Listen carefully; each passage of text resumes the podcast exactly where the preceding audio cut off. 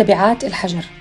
من جانب إيجابي. كثير في ناس استفادوا من طريقة إيجابية من الحظر وحاولوا إنهم يزيدوا علاقتهم متانة أكثر وقوة أكثر تعرفوا على بعض أكثر سواء كانوا شركاء أو آباء مع أبنائهم أو أخوة مع بعض.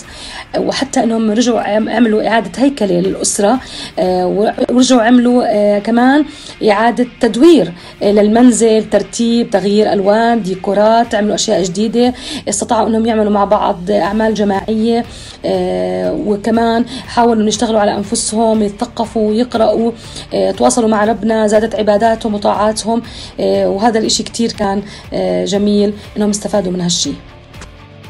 العلاقة اللي صارت بين أبناء المجتمع الأردني بسبب جائحة كورونا ليست علاقة فتور كما يعتقد البعض لا هي علاقة حذر وعلاقة زيادة المحبة صارت بين أبناء المجتمع ولكن مزيد من الحرص مزيد من الحذر صار في عندنا ما يعرف بالتكافل الصحي بين أبناء المجتمع.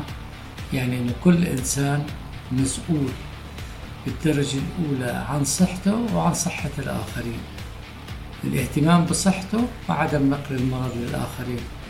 لهذا السبب الأردنيين تكاتفوا مع بعضهم البعض العلاقة صارت قوية في اشتياق ولكن المحظورات عادة هي آه، التباعد الاجتماعي اللي لازم يصير بين أبناء المجتمع بسبب هذا المرض. هذا المرض خطير خطير جدا انتشاره سريع لا يوجد حتى الآن آه، له لا دواء ولا لقاح.